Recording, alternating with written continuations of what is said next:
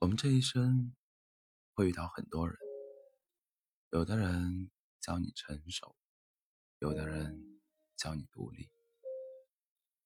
无论是遇到让你在岁岁月中打磨中变得更成熟的人，还是相识让你在残酷的现实中独立起来的人，这都不是最幸运的。最幸运的是碰见那个。能让你卸下所有伪装，笑得像孩子一般灿烂的人。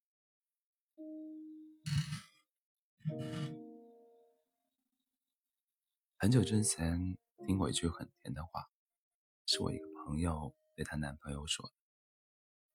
他们宣布在一起的时候，女生对男生说：“我以后都不要做混世大魔王，我想做你的小朋友。”之后的那几年，两个人在一起，男生真的把她宠成了小朋友，宠着宠着就结婚了。还记得中国有嘻哈播出的那阵子，爱就是我吃火锅底料，你吃火锅。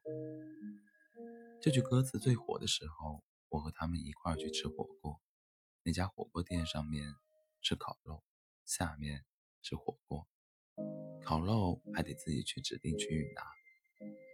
男生在朋友站起来之前打断了他，说：“你别去，小朋友要在监护人的陪伴下才能拿去。进来的那块牌子上有写着。”男生的话把一桌子人都逗乐了。回来以后，男生拿了几份女生最爱的五花肉，还有。双酱牛肉，替他把调料碟也调好了，多一点点葱和蒜，不要香菜，对吗，小朋友？朋友一边吃着火锅，一边把碗里的生菜、胡萝卜之类不爱吃的蔬菜夹到男生的碗里，男生都二话不说，默默吃完。一个让你做回孩子的男生，你可以把披萨边给他，把咖喱牛肉的胡萝卜给他。把西瓜皮给他，把火锅底料给他，把旺仔牛奶的罐头给他，把酸奶的纸纸盖给他，他都不会介意，因为满足你就是他最大的快乐。他只想做你的屋檐，为你挡下所有的风雨。他会把阳光给你，把明媚给你，把甜美的生活给你，把真挚的爱给你。把漫长的余生都给你。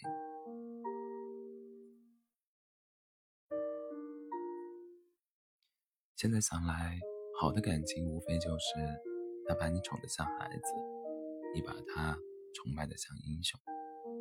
你和他在一起可以是任何样子，他就是你所有安全感的来源。看过很多女生为爱改变自己的样子，可是她们看不见未来。她们为了迎合喜欢的人去迁就，去足够温柔，去宽容大方，最后丢掉了丢掉了原来的自己，也被喜欢的人无情丢掉。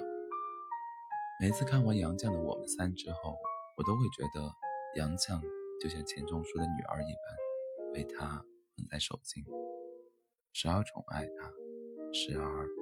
指引他。当然，钱钟书也会觉得杨绛是自己绝无仅有的爱情。他们是夫妻，是情人，也是朋友。他们就是我理想中的爱情。钱钟书会给杨绛写信，会在他生活上花很多心思，给他明朗的人生和未来。杨绛也会陪陪钱钟书。去很远的国外，把他的生活起居照顾得很好。在杨绛心里，钱钟书就是当之无愧的优秀者。钱钟书对杨绛的宠爱全在他的文字里，最朴实无华的告白是对婚姻的表白。他说。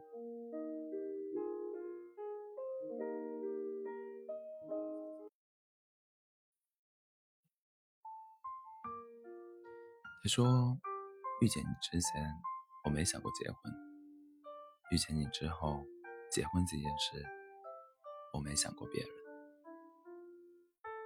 如果爱情可以分等级的话，这种没有怀疑、没有伤害、没有猜忌、没有套路的爱情，一定是最高级的。